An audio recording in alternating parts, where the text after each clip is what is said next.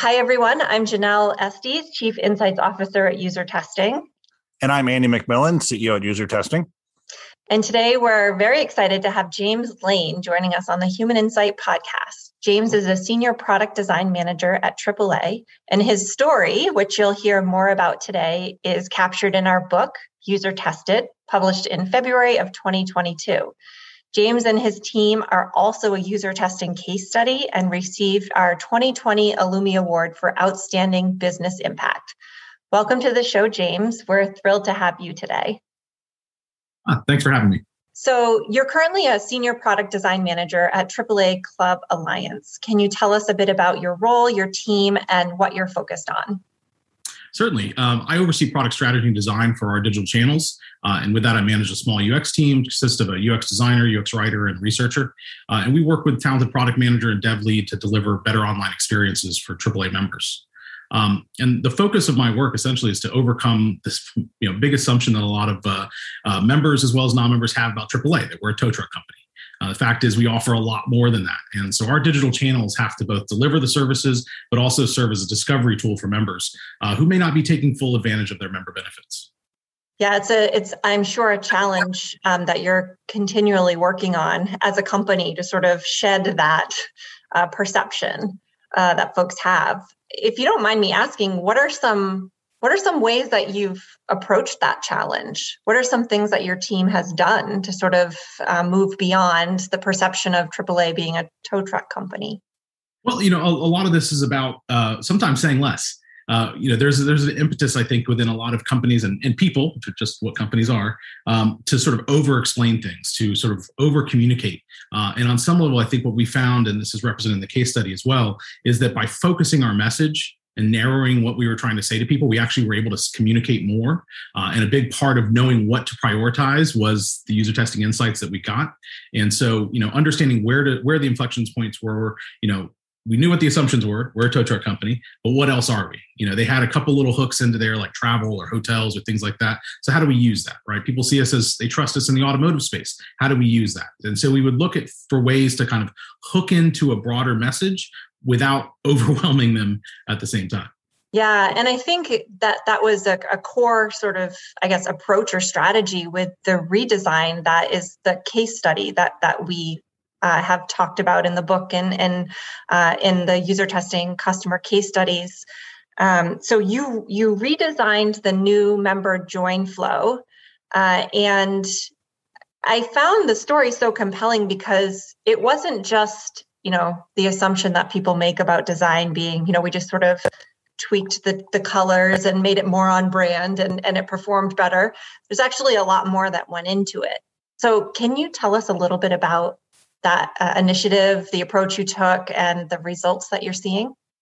Certainly. Um, you know yeah on the surface this was pretty simple. It's an acquisition challenge. How do we get more prospects to become aaa members right? But as you really kind of dig into this the, the challenge really became challenge really became our own assumptions. How do we view the market and tell our story? Uh, and the reality was, you know, a lot of the information we were working with was quantitative survey data, uh, and it focused on the cost of membership as a driver of whether people join and also why they leave. Uh, so as a result, this was being prioritized in our communications, and, and, we threw a lot of people to justify that cost and trying to explain again, over-explain uh, why they should become a member. And you know, ultimately, our initial proof of concept study that we did, we were first uh, evaluating user testing as a platform uh, showed that one, we were, yes, overwhelming prospects with information. Uh, and two, we were anchoring their perception of value to the cost of membership. Uh, effectively, we had lost sight of the fact that value is cost plus benefit. Uh, and our priorities were being driven by these internal assumptions about what mattered based on years of, of large scale survey data.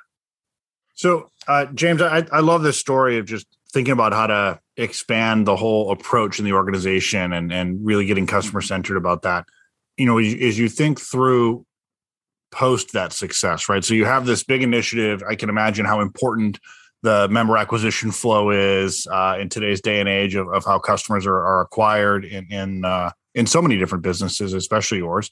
Um, so after this success and this great story, um, it sounds like you've built some momentum around just the practice overall of more customer centric design, uh, more customer centric decision making. Um, what are some of the initiatives that you're focused on now, sort of taking this new muscle and applying it to, to other problems? Exactly. Uh, Yeah, well, that that's still very much an evolving story. Um, you know, certainly the results were undeniable, but much of the org just thought we hit it with a pretty stick really hard. Uh, that somehow, because it looked better, it converted better because that's how they see design uh, as the output, the visual artifact. Um, but fortunately, the scale of that success gave us the opportunity to take on those assumptions directly. Um, we now have an operating model that puts human insights at the center of what we do in digital. Uh, I was able to build the UX team I mentioned earlier. And just last month, we launched a redesign of our entire website, uh, which for AAA meant selling our perspective and process into multiple lines of business. For example, the, the, travel group did not see our success with membership as a clear sign we could help them. Uh, we had to build trust from the bottom up, and that meant proving that we really understood both their business and their customer. And, and they were resistant at first, but through years of testing, we were able to share highlight reels of AAA members being uncertain and uninspired about taking the next step. Uh, and we coupled that with quantitative data to support our hypothesis. Uh, members wanted to engage with us, we just weren't able to connect with their needs.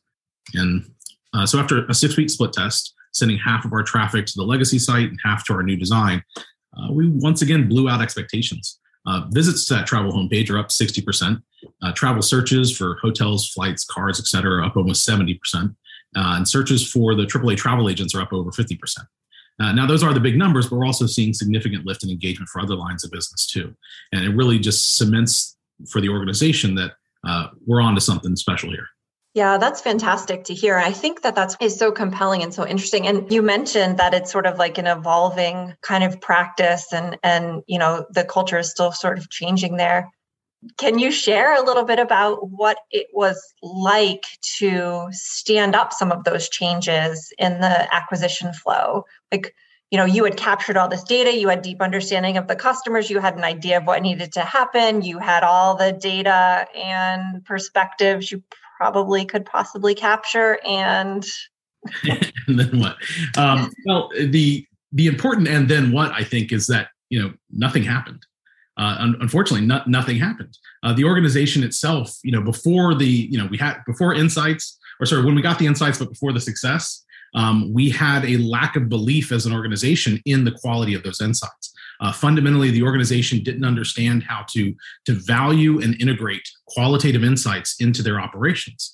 And so that initial prototype was, you know, as part of a proof of concept study you guys do as your normal sort of like you know come and take a ride uh, process you know we got some great insights there and we developed a prototype and we put it in front of senior leadership and they said we don't believe it there's no way your dozen people are going to overcome our beliefs in the thousands of survey responses we have about how what matters to to these prospects. And um, we believed it but you know there's only so much we can do when senior leaders say no thanks but no thanks. Um, and so effectively that design sat there gathering dust for about a year um, until unfortunately we had a reorg right? We had a new cmo come in. Um, you know he saw the immediately the value of, of it and said sign us up. Uh, and i had a new boss suddenly and she trusted me and said do what you think is right. And, and these aren't the kinds of things you can rely on uh, to, to build success for an organization. You can't just hope that new leadership will come in and understand the value of something. You can't hope that you'll have a boss that says i trust you. Go do it. Um, and so it was a lot of learning on, on, my part as to what does and does not work uh, when it comes to you know sort of driving change, uh, especially for qualitative insights within an organization.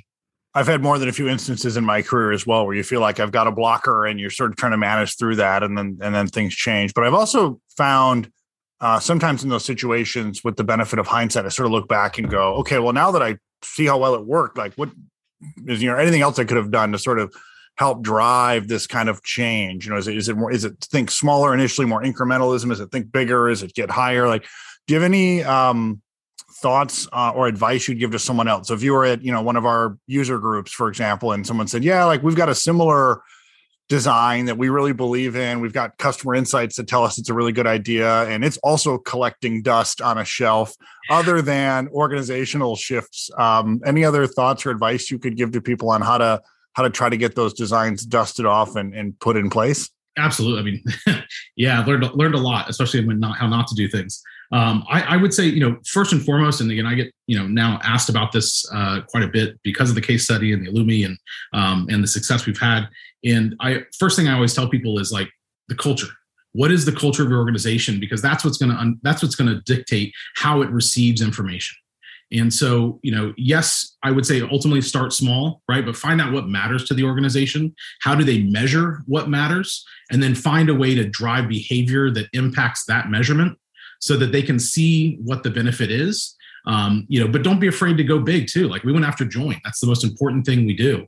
Uh, it was our first project out of the gate, uh, but it was still a very much, you know, you were able to sort of like narrow it down onto like it's this page being redesigned like that's what we had. We had the the non-member homepage. That when you came in, you saw that, and what do we do for, with this? Um, and then that led to the, the, the growth and success we had. Um, but it was able we were able to like really pinpoint where we were going to uh, apply this new method. Um, and then we saw the results of it, which obviously made a believer out of some people, but not all. Uh, and we continue to grow that through additional uh, efforts. It's interesting to hear your perspective too of how you've sort of you're you've evolved the practice um, you've you've made it more mature you've gone from sort of lack of action or inaction i guess is the better word to use to um, now now you're you've shared a couple other initiatives that you're working on. Um, and but ultimately if you look back you've probably seen some bump in design maturity. And i'd love for us to talk a little bit about this concept of design maturity and maybe how you think about it uh, and maybe uh, what your tactics are to continue to uh, increase the maturity of the design practice at AAA. Yeah, it's it's it's slow going, but you have to be sort of incremental about cultural shifts, and these are the sorts of things that can take you know years to kind of really happen, uh, to really take hold. Um, and where I see it, and how I've kind of you know had to shift my messaging internally as well is that i think it really comes down to uh, perception of what design means and i mean like literally the word right because very often you know people look at design as the noun the output of design practices the the the piece of fashion, the interior design, all these specialties of design, but these like tangible and visible elements that prove design happened right? Um, and what I've been trying to shift people to is this verb form of design, right? To devise for a specific purpose, right? So when you design something actively, right, you are doing something that is has to be informed by needs ultimately. Like you can't start a process of devising for a specific purpose without understanding what that purpose is. Why does that purpose matter? What's the outcome of that purpose and who does it impact? And these are all the sorts of questions that design, again, as a process, uh, takes into account when it devises a particular solution uh, to meet a goal. And the way I think about it with, uh, or, or, talk about it within our organization as well as uh, externally, is you know, there was a time when we used to talk about data maturity. Are you making data-driven decisions, right? And these days, everybody pushes forward like data, data, data. These are the ways we make decisions. Um, but if we had done kind of what we do with design, which is that the only people who get to talk about data are the people with data in their in their title right? The only people that use data are the people with data in their title, right? If we left data to a few math wizards on in a corner of one floor of our office building, how far would we get as an organization in using data? That's effectively what we do with design. We have a couple people that say, "Oh, you're a UX designer. You are a interaction designer. You are a design, design, design." These are specialties within design, and that we can all use design just as we all use data as a process for understanding our world a little better, as a process for exploring what customers are looking for, uh, because it is not hard to say that a lot of companies have been marching forward for years on really untested assumptions and just as we were with the qualitative insights around pricing and cost for for our goods uh, we didn't understand the nuance and you know driving forces behind the behaviors we just had the data I'm sorry, I'm distracted because I, I think the way that you just described that so simply, like, I, you know, it's just so. I've had a lot of practice.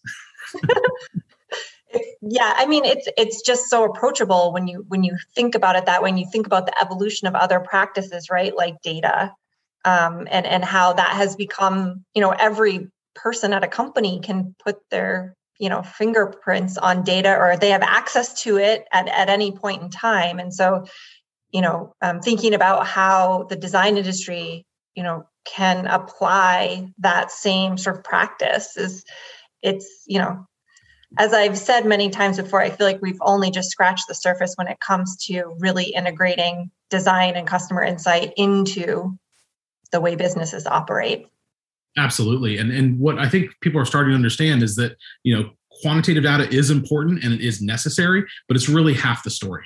And so, what I say a lot of times when people try to throw the stats at me or things that we have, I say, okay, well, that's the what, but why?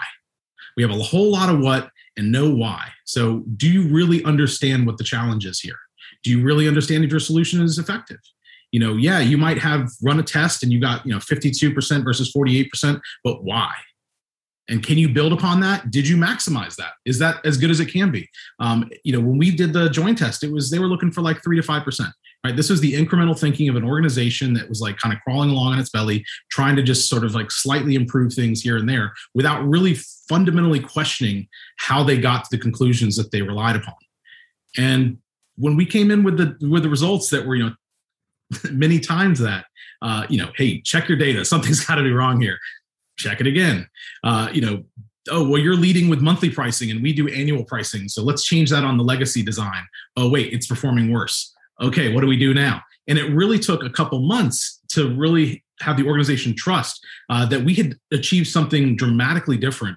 Uh, and we were tracking you know 25 30% before uh, we hit memorial day. And memorial day you know the unofficial start to road trip season which for aaa is a big deal uh, we started seeing an 80% outperformance.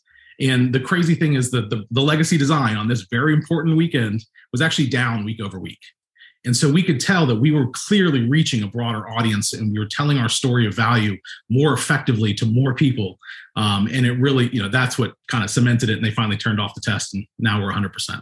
Uh, and even since then, we've continued to evolve it and improve it. Now our total lift versus legacy is 40%, which is just insane for you know a hundred plus year old company that's been doing this for a long time. But again, we've been marching along on some really unfounded assumptions.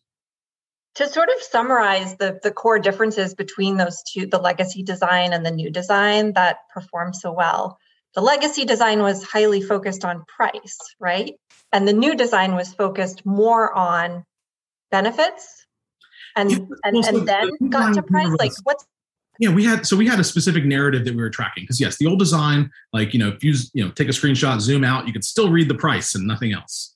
Right. It was definitely the biggest thing on the page. It was at the very top. Everything else is listed underneath it. Right. It was the reason why people make a choice one way or another.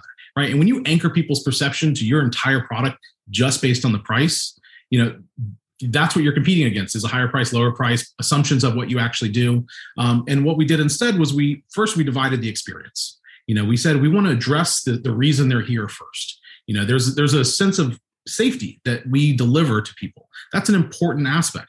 Don't talk about price until you've confirmed to me that you're going to keep me safe and so we talked about the benefits. Here's how many towing miles you get. These are the different services you get. Oh, and you may only think we're a tow truck company, but we actually do these other things. And so we have this specific narrative that we, you know, again, co-created with testers, you know, using the platform uh, that built up this sense of value over time. And once they had kind of committed to that sense of value and achieved that, then we sent them to the next part of the experience, which was, you know, your typical e-com chart of here are your tiers, here are your benefits, check boxes for what you get here and there and the price.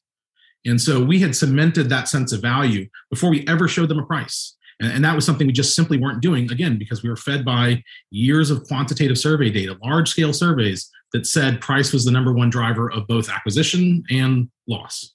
I, I find it fascinating both in uh, in practice, like as a consumer of insurance, and like I'm sort of like going along with the story, like yeah, yeah, that all makes sense. Like I, I re- but it it feels sort of intuitive but not. Like i could see the argument of like but ultimately like people are looking for a certain amount of value and that price is really important and people are shopping but what are they actually shopping for? I, so i think that is intellectually really uh, interesting. I just want to also highlight I, I i know janelle made a comment on this as well but i think the idea that um you're focused even in that example on making the discussion of the design, the discussion of the customer's experience, something that lots of people around the organization can engage in, sort of somewhat disconnected from, yeah, there's also a real practitioner's expertise required to set this up correctly and to go gather that information. I think it's something as an industry we sort of struggle with. I I, I think of it like um, as you were describing it, you know, I work with numbers all the time in my job, but I, I, don't confuse myself for being an accountant or a finance expert, right? But I also don't say, oh, are we talking about numbers? Never mind, I can't be in the room for this conversation because I don't have an accounting degree. But we have sort of done that in some areas in, in this part of the industry. And I, I think, um, you know, the way that you framed that up was so um, it's so elegant in its simplicity and but clear, right? And and then you use this example of I can imagine almost anyone in AAA club understanding that this is important, understanding the conversation you just had about these trade-offs of, you know, focusing on price versus focusing on the value and the things that people get from their membership. Like you don't have to have a degree in human computer interaction to understand that those are important topics. Um, but it is ultimately really about getting that feedback. And so I thought that was um, really, really insightful. Yeah, thank you. Yeah, as I said, a lot of hard won lessons uh, throughout this process. Uh, and it's still something that's evolving within the organization. Because again, the, the root of this is culture. Uh, and if we can't sort of question our culture a little bit and ask, like, is it heading in the right direction? You know, what hope do we have for changing it? Um, and the AAA culture is, you know, very quant heavy, right? And and that makes sense. People want to make data driven decisions, and the uh, qualitative world is kind of squishy and ambiguous at times, and we have to sort of discern meaning. We can't put it in a spreadsheet. Um, there's a, a, quote, you know, Marshall McLuhan has that quote of like the medium is the message. And if the medium of spreadsheets is how we view our businesses and how we view or even our customers, like that is such a de- dehumanizing process. And the kinds of things you get from qualitative insights can't be neatly tallied in a column and just say, and here's what you can expect at the end result. Again, we were expecting three to 5%, hoping for three to 5%, because we had seen so many years of incremental half a percent, 1%, get a little something. But then we knew we had something special. Uh, and I wasn't just sandbagging. I was like, hey, I, I hope this works out. uh, but I also don't want to misrepresent that like somehow design is this equation that will lead you to a 40% lift in conversions. That would have been insane. And they would have probably just said, don't even bother because we don't believe you. You're crazy. James, when we last spoke, you talked a bit about how customers often have what you called liquid expectations when they engage with any company or experience. Uh, can you define what what you mean by liquid expectations and how these impact even the work you're doing at, at AAA? Yeah, certainly. It's a pretty simple concept and, and certainly not mine. I don't want to make claims for it. I think it's the guys at Fjord uh, a few years ago. Um, but the idea that like people, you know, something is serviced in one area of their life, and then suddenly they're like, well, why can't you do the same? You know uber is the ultimate example of like well why can't you just bring me things right? And if they can do it if they can sync up people to get me things well that's why doordash exists right? And in our world you know we spent years servicing customers uh, you know with tow trucks with uh, these light fleet vehicles all these things sending people out vehicles but we never occurred to us to go build some something which we now have called truck tracker. And that's because specifically the market had expectations about how we should service their needs based on their interactions with other companies. And, and that's the thing that often I think gets forgotten, um, and particularly in digital channels when you're like, hey, you know, they spend 99.999% of their time on other websites, right? They spend most of their time dealing with other companies, dealing with other tools.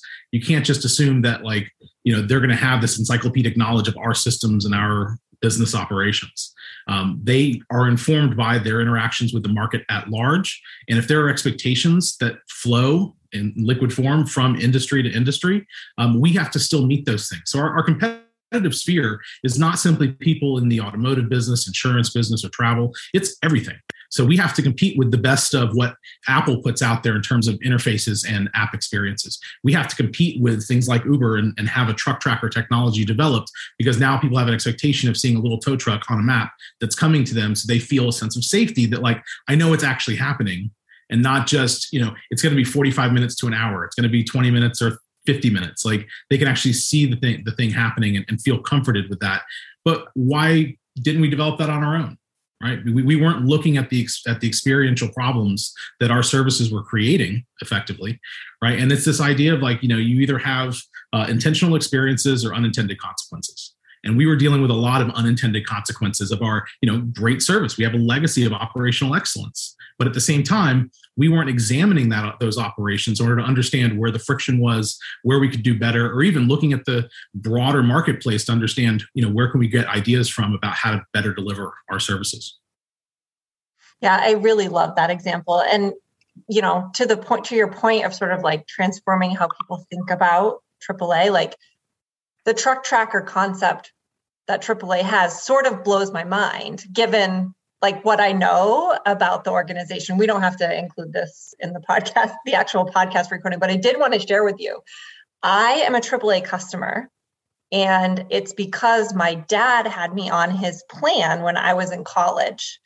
And then when I kind of, you know, became an adult or whatever, um, I wanted to to kind of keep that AAA membership. So I still mail in a ch- I mail in a check every year to pay my AAA bill because like I don't even know how to pay it digitally. Like I didn't even th- I didn't even think you could do that. Yeah, but so know, the truck tracker thing is like next level. I, I, have heard the story so many times, right? There's one, there's the legacy part of it. Absolutely, we have a lot of legacy members that you know you got it from a parent or a grandparent. Um, but then two, and this is the most important part, is the those expectations of digital interactions they don't have that with us. And that's part of the assumption of you're a tow truck company. What do you need a website for? Um, you know they don't feel like they need to engage with us digitally which is a, a challenge for us right? We have you know realistically speaking you know, maybe a quarter of our membership actually engages with our digital channels which to me just represents massive opportunity. And then even when they do engage with it you know most of them are coming in to do what you're talking about you know renewing their membership. Uh, and so there's still a massive opportunity even within that group. So for me, it was just exciting all around to say, like, you know, we have a massive untapped uh, network of members that, it, that we can deliver additional value to. Uh, and then, of course, they deliver additional value to us. Yeah, it's a it's an exciting opportunity to, to frame it that way. Absolutely. Um, we're going to move over to the lightning questions. So these are a series of questions that we ask every guest on the podcast. Um, so we'll start with the first one. So, what's a book that you've recently read or picked up that you'd recommend to our listeners? Yeah, like finishing a book still feels like such a luxury, even in the age of COVID. But um, uh, one that I, I, picked up recently and I'm really happy for is uh, The Trusted Advisor. It's actually a 20 year old book. It just came out like in its 20th edition. Um, and it's, you know, I, read lots of stuff that's like specific to CX and, and UX, but this is more of a broad, uh, you know, professional services. And it, it, really helped underscore for me. And I, God, I wish I'd read it 20 years ago. Um, the sort of the currency that is trust and how we build it and lose it, and you know where like nothing really happens that doesn't isn't built on trust. Uh, and I certainly, you know, in my in my 20s and 30s, had spent plenty of time frustrated at why people couldn't just see how obvious it was uh, that this certain thing was right or true or, or whatnot. But they have you know their own view of the world, and if I wasn't accommodating that um, appropriately and, and, and, couching what I was saying in, in, a in a way that generates trust, uh, it was really challenging. So yeah, so the trusted advisor I would definitely recommend uh, to people either starting out or you know deep into their career about sort of what trust means. Yeah, absolutely. And I mean, building trust is a big part of success in a role like you have or in a, in a, role and, and actually any role right and getting people to sort of yeah, and i would say especially for this role right? You're saying like you know we have this uh, you know i think what's kind of becoming like an emergent uh, awareness of qualitative uh, research and practices and, and design as a holistic perspective and for a lot of people that's a really uncomfortable place to be uh, it's very ambiguous. It's uncertain, right? You talk about like the VUCA acronym, volatile, uncertain, complex, and ambiguous, right? It applies to many of those things where people feel like with their spreadsheets, at least they have something that feels like certainty as much as it is still looking through a keyhole. You know, they feel like they have something. Whereas with design practices, it is, as humans are, messy, right? And so it feels hard to kind of work in this space. And if you're trying to tell people this has value, this is right, and they just aren't comfortable with it, like they're not going to come along for the ride. So I really, you know, a lot of that uh, trust building exercises in the early stages of the work that we've done since the success has been to sort of you know make sure that we're laying a good foundation of trust because we recognize that we're asking people to come along for a ride that makes them very uncomfortable. Yep. Um, so how about a piece of advice that you would give to somebody who is trying to convince someone in their organization to invest in customer feedback and customer listening uh, yeah, we, we touched on this a little bit earlier about culture. You know, I, I really think that you know understanding the culture of your organization. You know, are they very risk averse and very quant driven? Right, that's a different conversation than a than a company that wants to you know move fast and break things. And so there's a, a different way of kind of addressing those different cultures. I think it's still based in trust, uh, but ultimately you're looking to say like you know what what matters to you how can we measure what matters to you and where's the inflection point that we can you know use to demonstrate a change in behavior based on these insights. And so, if you know customer feedback uh, hasn't been collected in a, in a qualitative sense before, you know how do you apply it to something that matters most to someone who can make a decision about it too? Because that was part of the challenge that I learned early on was that I, I was talking to people that didn't believe qualitative insights mattered, um, weren't necessarily able to just approve the spend. They had a lot of other competing interests. Um, and so it was really challenging to kind of get over that hurdle until we had the right pe- place uh, people in place. Um, but for people that broadly are facing this challenge, you know, start small. You know, f- find your allies uh, and then find out what matters to them. Love it. Uh, what's a recent great experience that you've had lately, and what made it so great? Uh, you know, as we are sort of getting back into travel, um, uh, an unexpected one, uh, the Delta app uh, actually was you know really well designed um, you know really easy and smooth to move through. But like what it also kind of keyed me into through some of the messaging is that clearly they have somebody at a pretty high level that has a, a really high design maturity because they're making decisions about you know how they engage with their customer base. Or the one that stands out to me was like you know no fees on changing a ticket right? It's just such a natural, human, empathetic way of looking at the needs of, of a traveler uh, that it really shocked me, actually. As great as the, the, app was to use, it was clearly built upon this empathetic perspective that says, you know, we're moving humans from one place to another, not, you know, cells in a spreadsheet. I can uh, vouch for, for that Delta app experience too. I think it's super slick. And there's so many things that you can do that uh, you can't do within an app with other airlines which like you know time and and having to call and contact in different ways and and not having to do that is like just so valuable. Yeah. um, these are the things that keep you loyal to to certain companies. Um, all right so when you think about the future of design uh, and ux what are you most excited about so uh, for me, and again, this is design as the verb, right? Um, is bringing more people into it. Um, I think the democratization of design practices is going to be hugely important to the future. I think it's going to separate leaders from laggards as people begin to understand that they can incorporate, just as they incorporated data before, across the organization. People are going to understand that you can incorporate design practices, uh, design efforts through the organization uh, and that's going to lead to you know better customer experiences also even better employee experiences. I think as people are, are seeking a sense of meaning from their work and you have you know, a lot of talk about the great resignation and where people are going what they're doing uh, they want to feel excited about engaging in a new way of doing something. They're, they're leveling up their own skills in uh, being able to apply some of these design sensibilities and also you know to have the successes that design can bring as well yeah and also you know connecting with their end users i think is a big sense of and can fuel a big sense of sort of like belonging and and uh, this feeling like you know it's rewarding to be able to actually connect with the people that you're creating experiences for and hear from them and learn from them and then make it better. Absolutely. It, it humanizes the entire interaction. And so yeah. i think you know good a good customer experience derives from good employee experiences um, and design as a method can help uh, help with that yeah absolutely well, thanks so much for for coming on the show, James. This was fantastic. It was awesome to talk through the, these topics with you. Thanks so much for having me.